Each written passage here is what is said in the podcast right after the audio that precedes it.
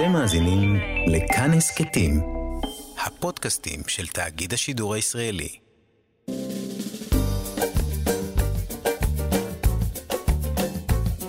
שישים החדש, עם איציק יושע. לחיות בגיל השלישי.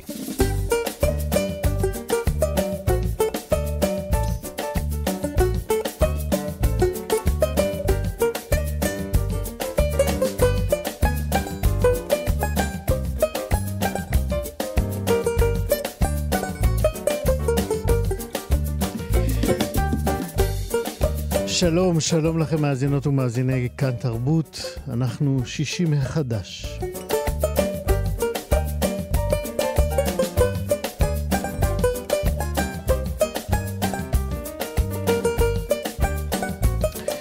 הבוקר אה, נמשיך אה, לדבר על אה, נפלאות השינה וחשיבותה בגיל השלישי ובכלל.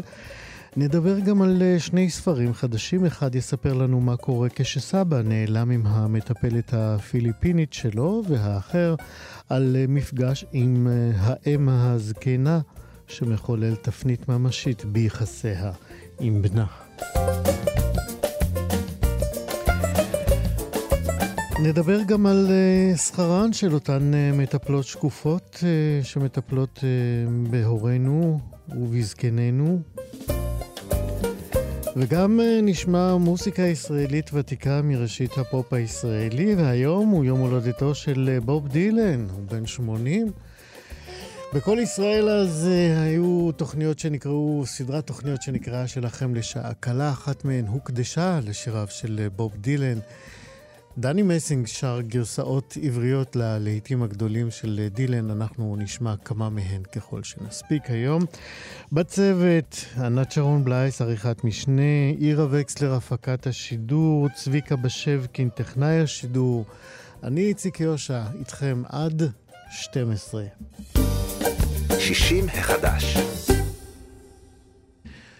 עכשיו אנחנו נדבר על אה, שכרם של המטפלים והמטפלות שמעניקים אה, שירותי סיעוד אה, לקשישינו שזקוקים להם. מתברר שבמדינות, במדינות שבהן יש איגוד, יש מדינות שיש איגודים כאלה, איגודים שדואגים לעובדי הסיעוד הביתי, אז במדינות האלה ניתן גם אה, להתמקח על תנאי העסקתם בדיוק כמו שמצופה ועושים איגודים אה, מקצועיים עבור אזרחי המדינה, אזרחים מן השורה שאינם מהגרי עבודה. המצב הזה, כמובן, שבו יש אנשים לא מוגנים, מזמין חמדנות, אטימות וגם נצלנות, חייבים לומר, שגם של משפחות וגם של המדינה.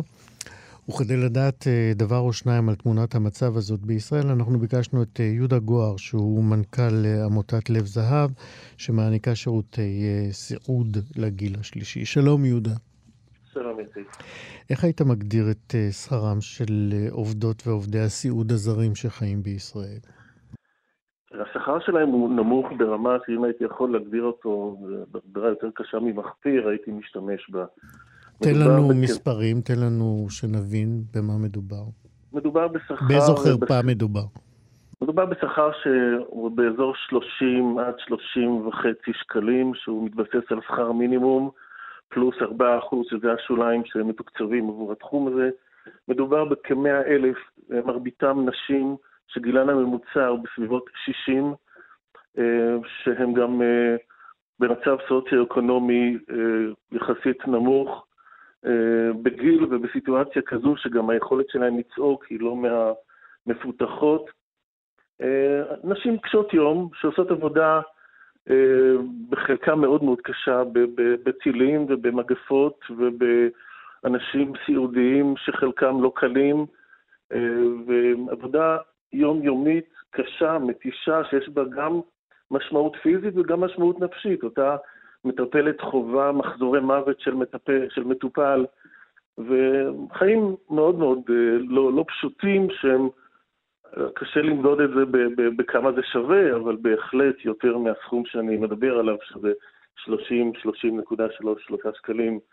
זה המספר שמתוקצב להן ב, ב, אה, במכרז הזה. כדי שיהיה לנו מדד כלשהו להשוואה, מי, מי מקבל עוד שכר כזה? באיזה עוד מגזרים? מדובר בתחום של ניקיון, תחום של שירותים ברובד נמוך, מסעדנות אה, כבר מזמן לא במספר הזה. הקורונה שינתה הרבה מאוד דפוסי עבודה, אנשים משתמשים בה לטובת שיפור שכר. בתחום הזה אין שום שיפור, זה לעולם היה, והרבה מאוד שנים, אם לא נעשה שום דבר, ימשיך להיות, תמשיך להיות אותה רמת שכר באמת נוראית. עכשיו, חלק מהן, אגב, יש להן גם מגבלת השתכרות, ומגבלת ההשתכרות מונעת מהן לעבוד מעבר לשעות שהן צריכות. לפעמים אין להן עבודה כי נפטר מטופל וצריכים לשבץ להם מטופל אחר, וזה לא תמיד בנמצא. עבודה מאוד מאוד קשה, מאוד מאוד לא תואמת את השכר שמשולם להם. עכשיו, אנחנו מדברים על תקציב ענק, מדובר על תקציב של כתשעה מיליארד שקל. זה תקציב שנותן משהו כמו 150 מיליון שעות בשנה. ומתקציב כזה גדול, שגדל בערכים מאוד גבוהים בשנתיים האחרונות, קשה לי שלא אה, לראות את הפספוס שהיה תוך כדי כל הרפורמות שנעשו, לא למצוא אפילו פינה קטנה בתוך ההגדלות האלה וללכת איתה לטובת המטפלות. אה, חלק מהמטפלות והמטפלים הם גם, אה, אמרנו, לא, לא עובדים מקומיים, אבל אה, יש הבדלים בהטבות או בדאגה לזכויות של המטפלים הסיעודיים הזרים לבין אלה שהם ישראלים באזרחותם? יש שוני שנובע מזה שהשכר אצל העובדים הזרים הוא קצת יותר גמיש בגלל מבנה ההעסקה שלהם. גמיש זה אומר יותר גבוה במידה מסוימת, משום שהעסקה של עובד זר מתרחשת לפחות בתחום של אה, חברות הסיעוד, כאשר המשפחה מעסיקה בחלק מהמשרה והחברה מעסיקה בחלק אחר, יחד הם משלימים את הצורך המלא של המשרה.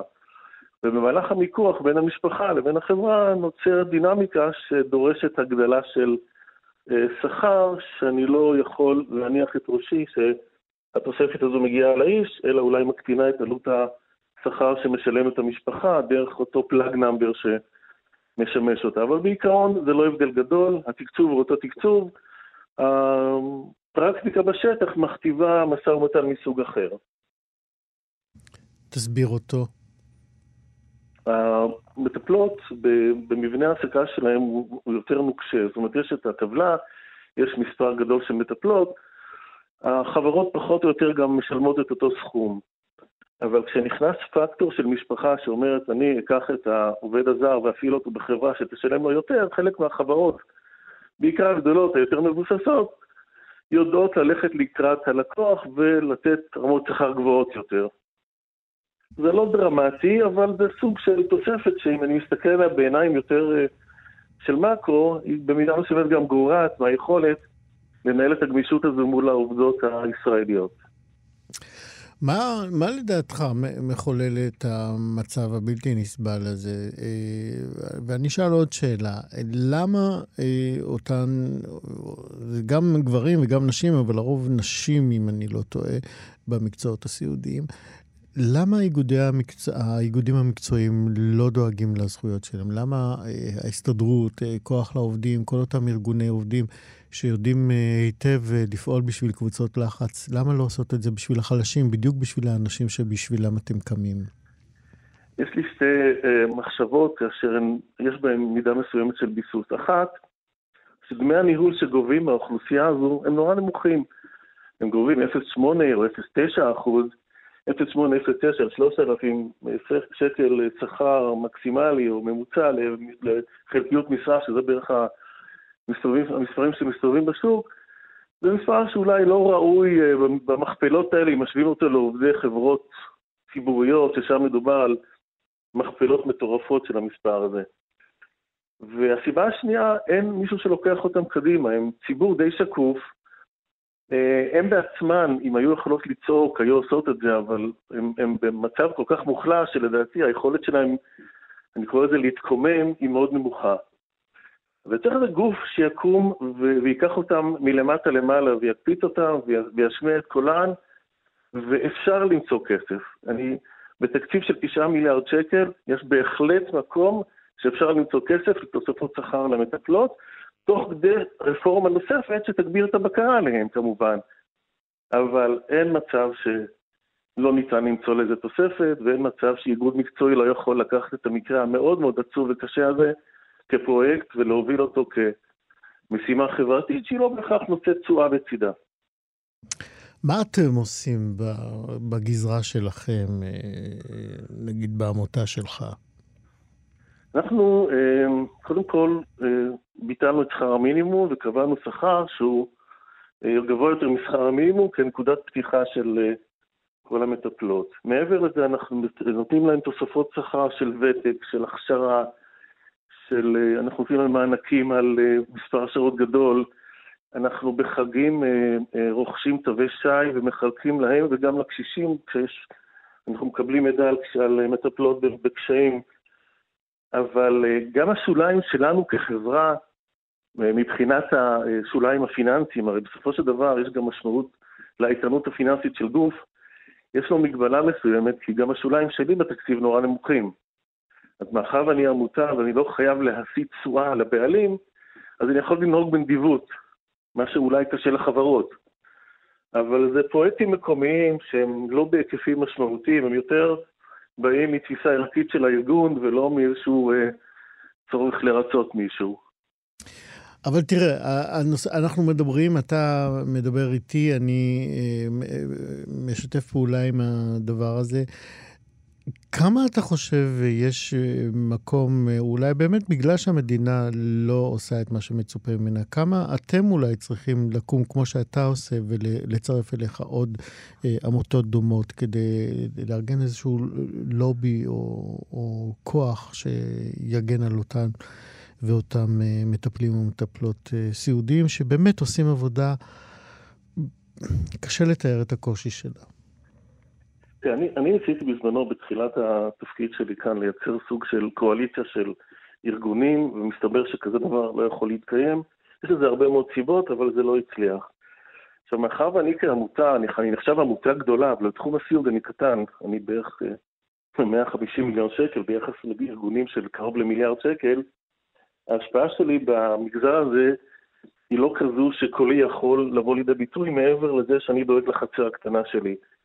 עכשיו, אני מחזיק נניח אלפיים אה, עובדות מתוך מאה אלף, אה, כולל זרים, אז אפילו אחוז מאוד מאוד נמוך, זה צריך לבוא מקואליציה שצריך לאגד אותה גורם חיצוני, כמו ביטוח לאומי למשל, או כמו ארגון חברתי, או אפילו בית השקעות, או כל גורם אחר שיש לו אג'נדה חברתית ואומר, חבר'ה, בוא ניקח את הדבר הזה, בוא נשים לזה סוף. אפשר לשים לזה סוף, זה בהישג יד, אפילו במהירות אפשר לעשות את זה. אבל זה צריך לבוא מגורם מסוים כבד משקל, גורם שהמשמעות שלו, שהמשקל הסגולי שלו בתוך התחום הזה, הוא מספיק כבד כדי שהוא יעשה את זה בלי להינזק, ועם השפעה מאוד מהירה, ולא דרך ההיבטים שאצלו בחצר הקטנה. איזה גוף אה, שאתה מכיר אה, עונה על הקריטריונים האלה שמנית עכשיו? כן, מבחינת התאגדות, אני באופן אישי סבור שהתאגדות זה פתרון, אבל אפשר לעשות את זה גם בלי התאגדות. למשל, אם הביטוח לאומי בא ואומר, חבר'ה, בוא נקים איזה שולחן עגול שבתוכו ישבו ארגוני הסיעוד, אנחנו, הביטוח לאומי ועוד גורם או שניים, ובואו ננסה לראות איך אפשר לייצר מתוך הסכום הגבוה הזה שעומד לתחום הסיעוד איזשהו נתח שיכול לשפר במדורג בפעימות, כמו כל רפורמה זה יכול לעשות, להיעשות בפעימות. להערכתי, הביטוח לאומי חייב, חייב להוביל את זה. אני חושב שהוא יקבל שיתוף פעולה כולל אה, גילוי נאות של uh, תפיסה של הארגונים עצמם, איך הם יכולים אפילו להקריב חלק מנוחותם לטובת הדבר הזה, uh, וזה ייתר את הצורך להתאגד. ולא, צריך אולי איזה גורם הסתדרותי, uh, אחד מהשניים או שלושה שמסתובבים בשוק, לבוא, לקחת את זה כפרויקט, להטיל את זה על אחד העובדים הבכירים שלו, להגיד לו, עכשיו אתה יוצא לדרך, תחזור עוד חצי שנה עם איגוד. בהחלט אפשר לעשות את זה. זו הדרך השנייה, אני לא רואה דרך שלישית. בואו נקווה שמכאן באמת אה, תצא הקריאה, יצא הכל אה, להקמת אותם איגודים באמת שיעזרו לאנשים האלה שבאופן אני לא יודע איך לתאר אותו אפילו מהבושה. אה, אנחנו לא דואגים אה, למינימום שמגיע להם אה, בשביל עבודה כל כך, כל כך מסורה וקשה ולא, ולא מתגמלת ומכאיבה הרבה מאוד פעמים ושוחקת. יהודה גוהר, מה נגיד? נקווה לטוב יותר. כן. חלומותינו התגשמו. כן. יהודה גואר, מנכ"ל עמותת לב זהב, שמעניקה שירותי סיעוד לגיל השלישי. תודה שדיברת איתנו. הרבה תודה. להתראות. 60 החדש. מה הייתם עושים לו יום אחד הייתם מגלים שסבא, בן התשעים, היה נעלם עם המטפלת הפיליפינית שלו ולא נודעו עקבותיהם? אה, שאלה מעניינת, אה, אף אחד לא שאל אותי, אבל אני, אני, אני לא יודע, אני אחרי, אחרי שהייתי מוודא ש... או משתכנע שלא קרה להם שום דבר רע, אה, הייתי קצת אפילו מחייך, אבל זאת לא המציאות, כי המציאות הזאת היא שונה לגמרי ממה שאנחנו הולכים לשמוע עכשיו. מתי בפעם האחרונה ראית את סבא? זה שם אה, של ספר חדש שכתבה טובית נייזר. אמ, הספר הזה בעצם אה, מתאר את מאמצי החיפוש אחרי סבא והמטפלת שנעלמו, אמ, אה, ממש בזמן קריטי מבחינת האירועים המשפחתיים. והחיפושים האלה, המאמצים האלה בעצם חושפים גם את עולמן של המטפלות הפיליפיניות. אה, כפי שהוא השתקף לכותבת, אה, גם במהלך הכתיבה וגם במהלך ההכנות לכתיבה, אה, התחקיר שעשתה לספר. שלום טובית נייזר. שלום, בוקר טוב. ברכות על הספר. תודה רבה. אז בואי נגיד, הכל מתחיל בעצם כשיוני מגיע עם הגיס שלו, שמוליק, אה, לבית של הסבא כדי לקחת אותו לארוחת ליל הסדר, נכון? ואז הם מגיעים אה, לבית של סבא, ומה הם מגלים? הם מגיעים אה, לאמצע תל אביב, לבניין קצת ישן, חסר קוד או איזושהי דלת כבדה שיכולה למנוע מכל אחד להיכנס. והם, אה, החששות שלהם עולים ביחד עם הטיפוס במדרגות. הם אה, אחד על השני זורקים קצת אחריות, ומי דיבר איתו אחרון, וכמה זמן לא ראינו אותו, עוד לא דיברנו איתו, ואנחנו בטח הולכים לראות גופה. אז המתח ככה גובר. למה הם חוששים? הרי הם באו לקחת אותו לארוחת ערב, למה יש להם סיבות אה, לחשוש? זה מתחיל לשאלה אה, בסיסית כזאת, שהם לא סגורים איפה הבית או איזה בניין. אז אחד שואל את השני, אתה לא יודע איפה סבא גר? אז הוא אומר, הייתי, אבל הייתי מזמן.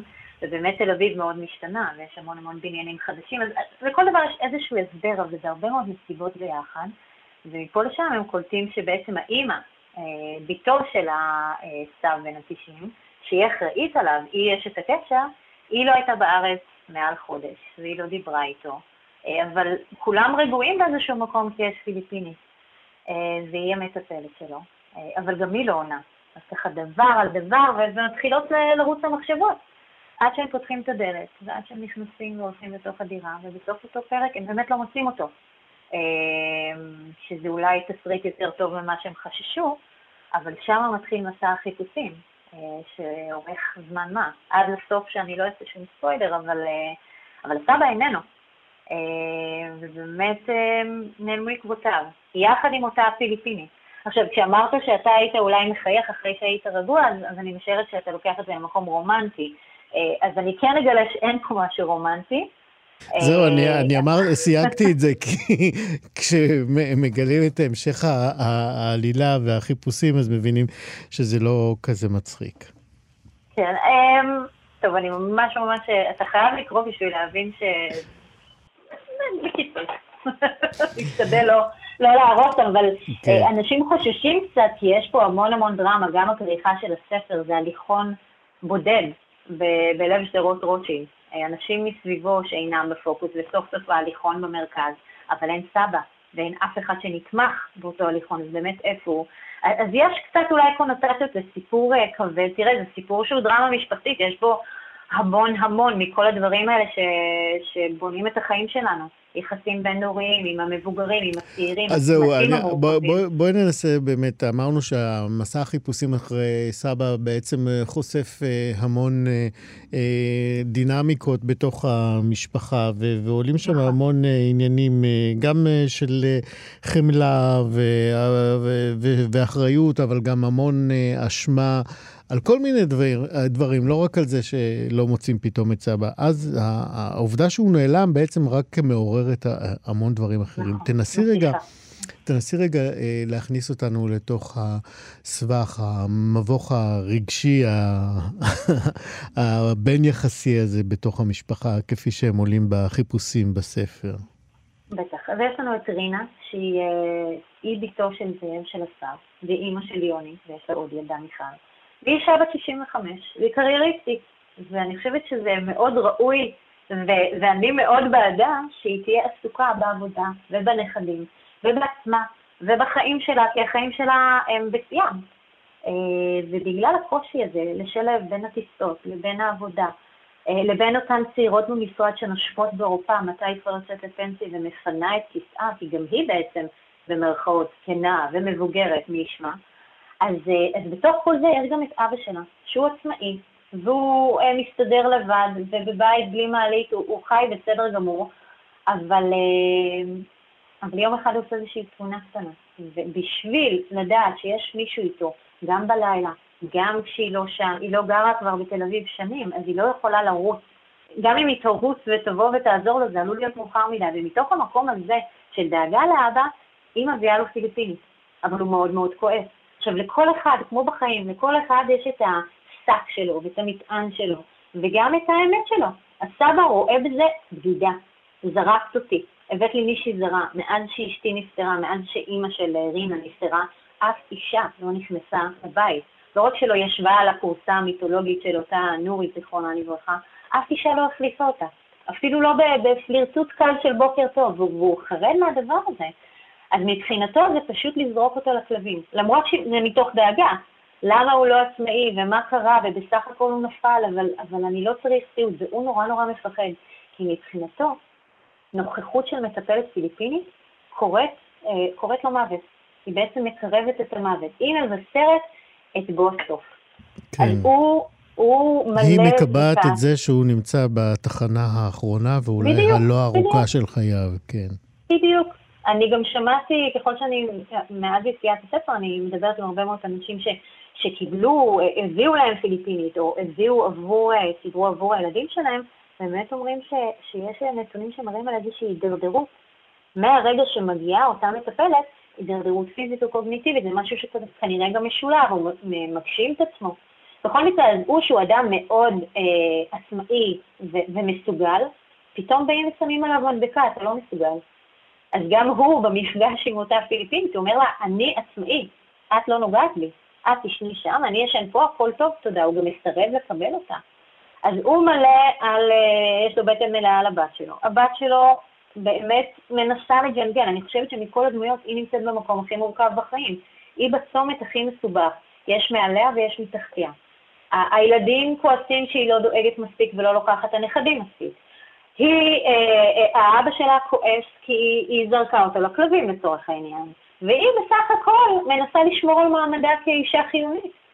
אה, גם היא אה, נחרדת מזה שיש אה, שנושפות בעורפה במצרים.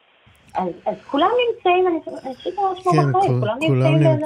כן, באיזה מין מערבולת אה, שאין לה... כן, טובית, אני לקראת סיום אני רוצה לשאול אותך שאלה אחרונה. אה, את למדת המון על חייהן, על עולמן של המטפלות נכון. הפיליפיניות שהן אה, הרבה פעמים שקופות, אה, זאת אומרת, אה, ולו, שמענו עכשיו ממך על, ה, על היחס שהן מקבלות גם מאנשים לא, לא, לא רעים, כמו הסבא שפשוט כואב את, נכון. ה, את העובדה שהוא צריך לקבל מטפלת, זה לא, היחס אליה הוא לא בגללה, אלא בגלל מה שעובר עליו. מה עובר נכון. עליהן באמת בתוך הדרמות המשפחתיות האלה, ממה שלמדת? אז אני באמת ראיינתי 50 נשים בתל אביב, כדי, 50 נשים אה, פיליפיניות, כדי להבין מה מביא אותן לפה ומה הן חוות. אה, מנעד מאוד מאוד רחב. אה, מתוך כל השיחות תחקיר האלה, היו סיפורים מדהימים. הייתה פיליפינית שאחרי חודש שהגיעה לישראל, אותו סב שלח אותה לדירה שלו בפריז, לגור שם לאיזה כמה שבועות, להתפנק, כי הוא היה, בדיוק הגיע אליו אורחת, חלום של נסיכה. אה, ויש אחרת, אה, אחרות שעוברות הטרדות, אה, מהסביבה, מהאנשים. יש משפחות מדהימות, כמו בכל דבר, ש, שהופכות את אותה מטפלת לבת בית, שזה לכל דבר ועניין. בחגים ובכלל, זה לא רק עבודה, היא באמת חלק מהמשפחה. יש קשרים נפלאים, לפעמים אפילו קשרים רומנטיים, שנגמרים בחתונה, עם, עם אותו איש, עם אותו מטופל, עם, עם הקרוב משפחה שלו. מנעד מאוד מאוד רחב, אה, מרתק, בסוף מרתק, הנסיבות שמביאות אותן לכאן, אה, והכל בשביל לדאוג לעתיד החינוכי, האקדמי של הילדים שלהם. כן. גם אם הילדים בני שנתיים, הן כבר חוסכות עבור האוניברסיטה. כן, אז יש לך סיפור בתוך סיפור, או סיפור על יד סיפור, אה, על יד הספר הזה. מתי בפעם האחרונה ראית את סבא? ספר חדש. טובית נייזר, תודה רבה שדיברת איתנו. תודה, יום טוב. להתראות. 60 החדש. אתמול דיברנו כאן אה, על שינה, על הרגלי שינה, על היגיינה של השינה, על הפרעות שינה, וככל שהעמקנו לדבר הבנו כמה דברים חשובים אה, וקריטיים לחיים בגיל השלישי ובכלל. אה, והייתה לנו תחושה שלא ממש מיצינו את השיחה, ולכן אנחנו נמשיך אותה הבוקר. אנחנו נעשה את זה שוב עם הדוקטור קרן אור חן מבית הספר לעבודה סוציאלית באוניברסיטת חיפה, ומי שהקימה מרכז לפסיכולוגיה חיובית בצפון. שלום, דוקטור אור חן. בוקר טוב, איציק. בוקר טוב. אז בואי נמשיך מה שלא הספקנו אתמול. אה, כן דיברנו עליו, אני רוצה אבל עוד יותר להרחיב עליו. דיברת על כך שיש אה, טיפוסים שונים של שינה, טיפוסים של שינה ארוכה וטיפוסים של שינה קצרה. נכון, ב... אז אני אשמח לספר לך על המחקר, בסדר? אוקיי, וככה באחוז. אולי, וניסינו לאבחן אותך, ואחר כך ראינו שאנחנו צריכים באמת שהמאזינים שלנו ינסו לראות איזה טיפוס הם בעניין. כן. קודם כל כמה מילים אה, אקדמיות. המחקר שאני מספרת לך אה, החל ב-1996 בחמש מדינות בעולם, יפן, ישראל, גרמניה, ארצות הברית ואנגליה, כאשר בעצם עד היום, כמו שאמרתי לך אתמול, נבדקו כ-140 אלף אה, בני אדם, בהחלט מדגם מאוד גדול, שבעצם טוען שניתן לתאר שני כתבים. עכשיו, אני אהיה כנה איתך, למעשה מדובר בשלושה סוגי טיפוסים, אבל אני אתאר קודם את השלושה מהר, ואז נתרכז בשניים הקיצוניים, כי בעצם כדי להבין עם מי אתה אתה חי ואיזה טיפוס אתה ולתעל את החיים בהתאם, אני חושבת שצריך להכתיב את הקצוות. הטיפוס הראשון, קראתי לו קצר שינה, short sleeper. אלו אנשים שיש להם תכונות מאוד מאוד מאופיינות וייחודיות. ראשית, מדובר באנשים, דרך אגב, הרבה אנשים חושבים שמדובר במספר שעות. זה נכון שהם לא זקוקים להרבה שעות. אה, המקסימום המחקרי שאנחנו רואים זה בדרך כלל 6 שעות בלילה, לעיתים אפילו 4-5, אבל אתה יודע משהו? זה לא מספר השעות שקובע את הטיפוס, זה האישיות של הבן אדם. זה גנטי, עוד מעט נגיד על זה מילה, דרך אגב, בכל המדינות מצאנו את אותו טיפוס. אחר כך אני גם אגיד משהו, אם תיתן לי לדבר, אני מדברת מהר, אה, לגבי גם האם ניתן להשתנות. אז קצרי השינה הקלאסיים הם ככה, הם נרדמים מאוד מהר, שמיד אני אסביר מה המשמעות של זה, אין להם בזבוז זמן. כמובן, אה, יש תקופות שאתה בחרדה וקצת במצוקה, אז לוקח לך נדודי שינה, אבל ברוב חייהם הם נרדמים מהר, הם שמים את הראש על הכרית ונרדמים, ומיד נסביר למה זה קשור. התכונה השנייה, כשאנחנו מחברים להם מכשיר EEG, אלקטרואנצפלוגרף, שרושם את פעילות גלי המוח, אנחנו רואים שהם ישנים מעט שעות, אבל שינה מאוד איכותית. עכשיו, אם תשאל אותי, וזו נקודה חשובה שרציתי להעלות היום, שינה איכותית פירוש זמן רב בשינה העמוקה. השינה העמוקה הם שני שלבים בכל מחזור שינה, שבהם בעצם הגוף נמצא ממש ברפיון שרירי מוחלט, המוח בפעילות נמוכה ביותר, אולי המצב הכי קרוב למוות שקיים בחיים, אחד עד שניים גלים בשנייה, ובעצם בשלבים האלה אתה נכנס לתהליך של שינה כל כך עמוקה, שאם אתה מצליח להיכנס אליו, ורמזתי אתמול שאנשים חרדתיים לא כל כך נכנסים אליו, אתה מגיע לאיכות חיים יותר טובה, משום ששם מתרחשים התהליכים, שיהיה חידוש של תהליכים פיזיולוגיים וקוגניטיביים ותאי זיכרון והכול. אז קצרי שינה, כשהם ישנים, הם ישנים יותר טוב, אבל התכונה הכי מאפיינת, וזה קל מאוד לראות גם בשפת גוף, המילים לקום ולהתעורר זה בקפיצה מהמיטה. אין תוך שנייה בפעילות. אני אגיד לך בניגוד למי, בוא נלך לקצה השני, אנשים שהם זומבי בבוקר, בקושי מתעוררים, קמים מהמיטה ולוקח להם זמן להתעורר, לקשה להם מאוד, זעפים בפנים, קצרי שינה כבר במיטה בפעילות. ולכן בטח לא תתפלא לשמוע מה התכונות הפסיכולוגיות שמצאנו על קצרי שינה בכל המדינות בעולם. בואי נלך על זה, כן. אחת, מדי פעם תפסיק אותי, קצרת שינה שכמוני, כן, זה באמת השעות הטובות אני הרמתי ידיים בכל מה שקשור לקצב הדיבור שלך. אוקיי, אז... כל עוד אני מבין. כן, תמיד אומרים לי, את מדברת מהר, אבל את רהוטה, אז אני אומרת, כל עוד זה המצב, אז זה בסדר. אז הם אה, מתקתקים את היום, זאת אומרת, יש להם קצב חיים מאוד מהיר, הם בבוקר מאוד ערניים, שעות הבוקר זה השעות הטובות שלהם מאוד, ויש להם עוד שתי תכונות, הם מוחצנים יותר, אפילו ביפן מצאנו יותר מוחצנים, ויותר אסרטיביים. דרך אגב, זה זמן טוב, במיוחד בגיל השלישי, להגדיר סוף סוף מה זו אסרטיביות בפסיכולוגיה. אתה יודע, כל פעם בהרצאות שלי אני שומעת, אנשים אומרים, תקיף, אך לא תוקפני.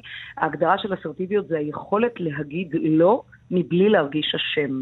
וזה משהו מאוד מעניין, וקצרי שיניים יותר אסרטיביים. עכשיו בואו נעבור לקצה השני. אבל... רגע, רגע, רגע, רגע.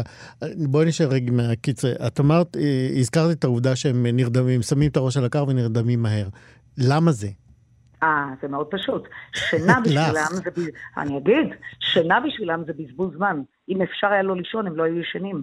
זה אה. צורך קיומי בלבד שהם רוצים לממש אותו בחיים. אוקיי. בניגוד לארוחי שינה, שעוד מעט נדבר עליהם שהשינה שלהם זה מותרות. זאת אומרת, בעצם מה שאת מתארת זאת עמדה פסיכולוגית, נפשית, שיש לה ביטוי גופני. מושלם, אמרת את זה נפלא. ממש כך. וזה מדהים כמה קצרי שינה זה לא אישו בשבילם. אתה יודע, אני מרצה הרבה על גוף ונפש, ויש באוכל, בתזונה, יש משפט מאוד יפה, אומרים שיש אנשים שחיים בשביל לאכול, ויש כאלה שאוכלים בשביל לחיות. אותו דבר מצאתי לגבי השינה. אנשים קצרי שינה לא רוצים לישון. זה בזבוז זמן עבורם. עוד שנייה אני אתאר לך את הקצה השני, אתה תבין את ההבדל, את המהות לא, בואי בוא נלך כבר לקצה השני, היינו מספיק בקצרי השינה. אוקיי, okay. אני רק חייבת לומר משהו, דיברתי קודם על שלושה טיפוסים, mm-hmm. אז רק נאמר משהו מאוד חשוב, 80% מהאוכלוסייה הם באמצע. הם טיפוסים, כמובן שהם פחות מעניינים אותנו מחקרית, אתה יודע, כי הם עושים adjustment, הם ישנים מעט, ישנים יותר וכדומה, אבל צריך להזכיר אותם. מבלבלים את החוקרים. לגמרי. בוא נלך לקצה השני. אתה יודע איך ארוך, חבל שאתה לא רואה אותי עכשיו וזה לא טלוויזיה. אתה יודע איך ארוך שינה נכנס למיטה? זה טקס שלא ראית דבר כזה בחיים. המשפט הראשון, המשפט הראשון של ארוכי שינה זה, אוי, איזה כיף. הגעתי למיטה, הם מקרבלים את השמיכה, הם מסדרים את הכריות, הם נהנים מטקס. עכשיו אני חייבת להפתיע אותך ואתה תהיה בהלם.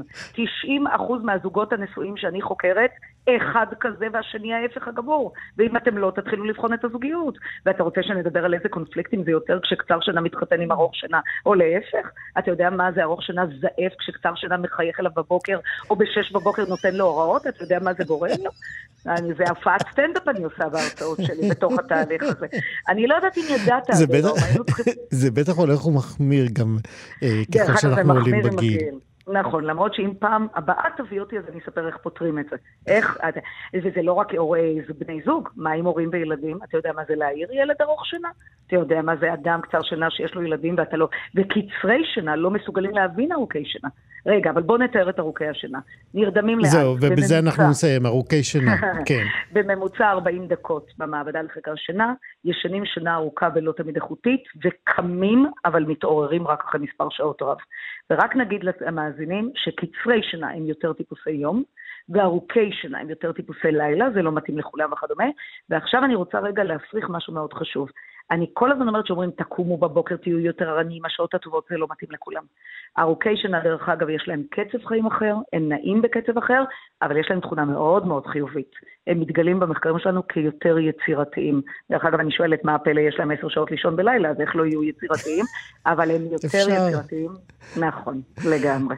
אה, בכל זאת, יש לי עוד שאלה. דיברת קודם על אה, מחזורי שינה בחטף כזה.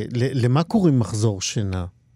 מחזור שינה הוא מחזור בין 90 דקות, שמחולק לחמישה שלבים, כאשר בעצם אנחנו ישנים כולנו באופן אוניברסלי במחזורים של 90 דקות, אבל חמשת השלבים, משכם ועוצמתם שונה מאדם לאדם.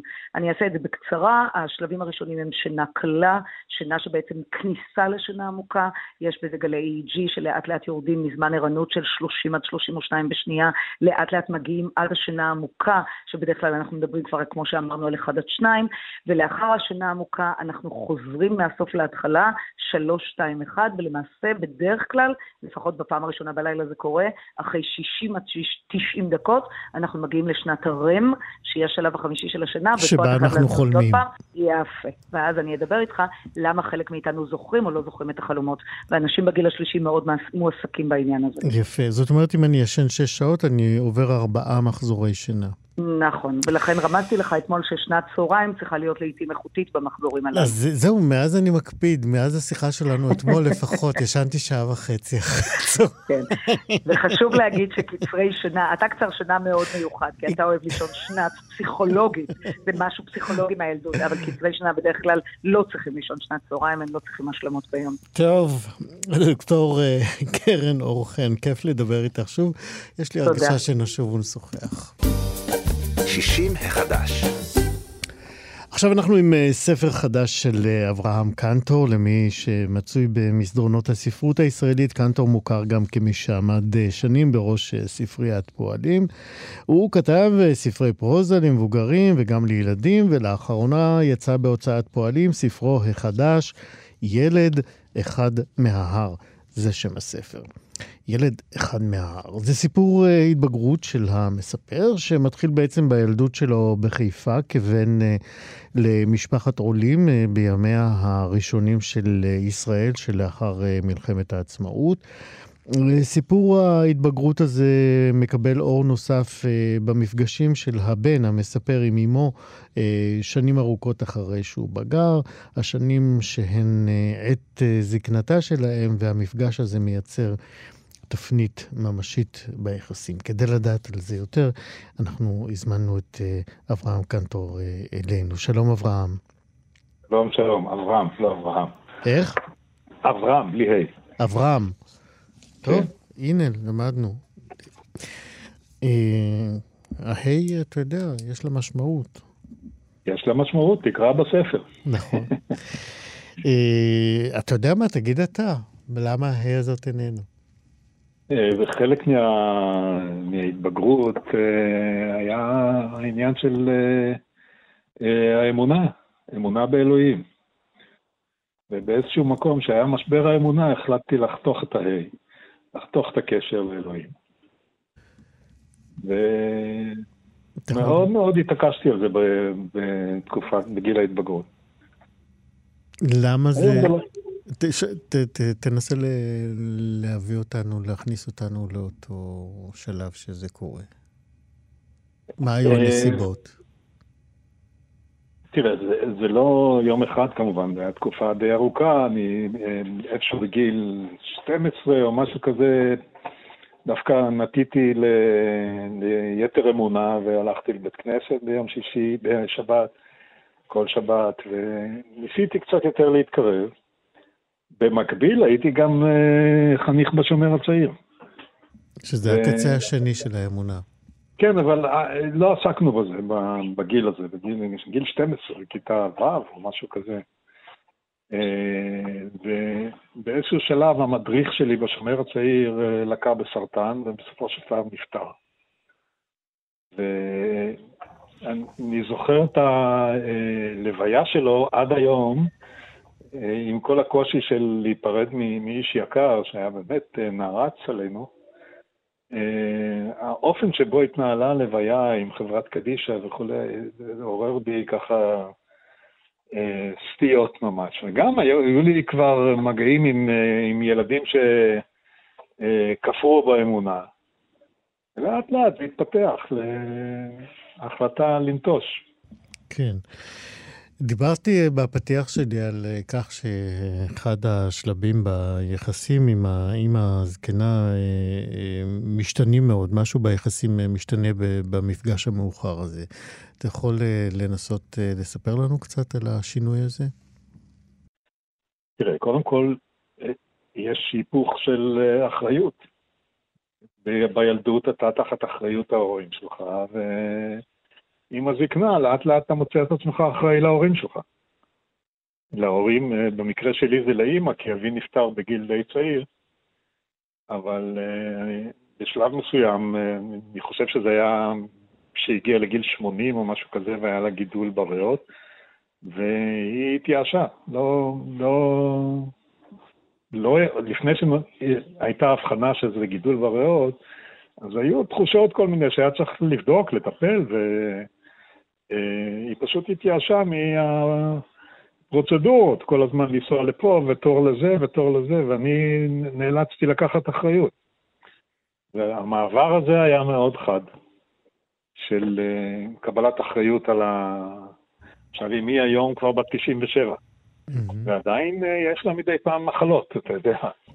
מן הסתם. עדיין צריך לטפל ולהביא לקופת חולים ולטיפול, וזה, ולפעמים אפילו אשפוז. האחריות היא מלאה עכשיו, אבל בהתחלה זה הייתה, אתה יודע, מעבר כזה די חד של uh, uh, קבלת אחריות.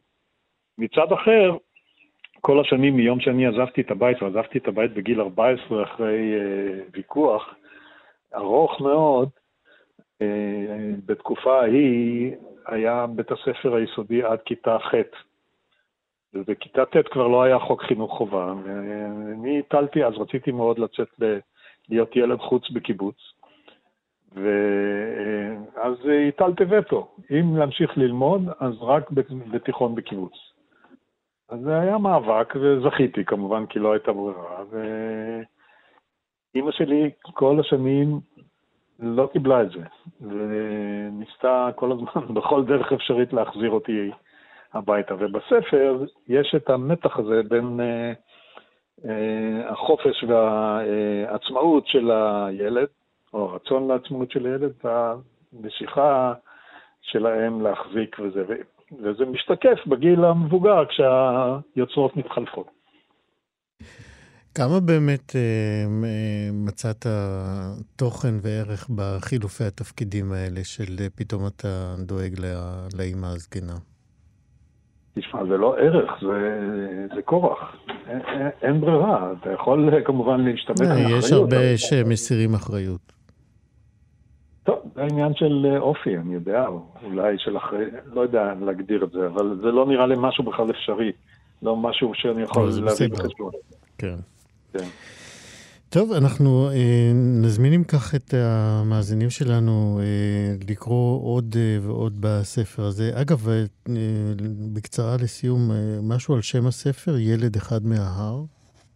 אה, הספר, הכל מתרחש שם במקום שבו גרתי, שזה למרגלות הכרמל בחיפה, ואני גרתי ממש, אה, הבית שלנו היה גבוה יותר על ההר, לא ברחוב, והייתי ילד הר, פשוט חלק גדול זה כל האנשים מהסביבה ודאי יכירו את ההר של קריית אליעזר מעל קריית אליעזר בחיפה.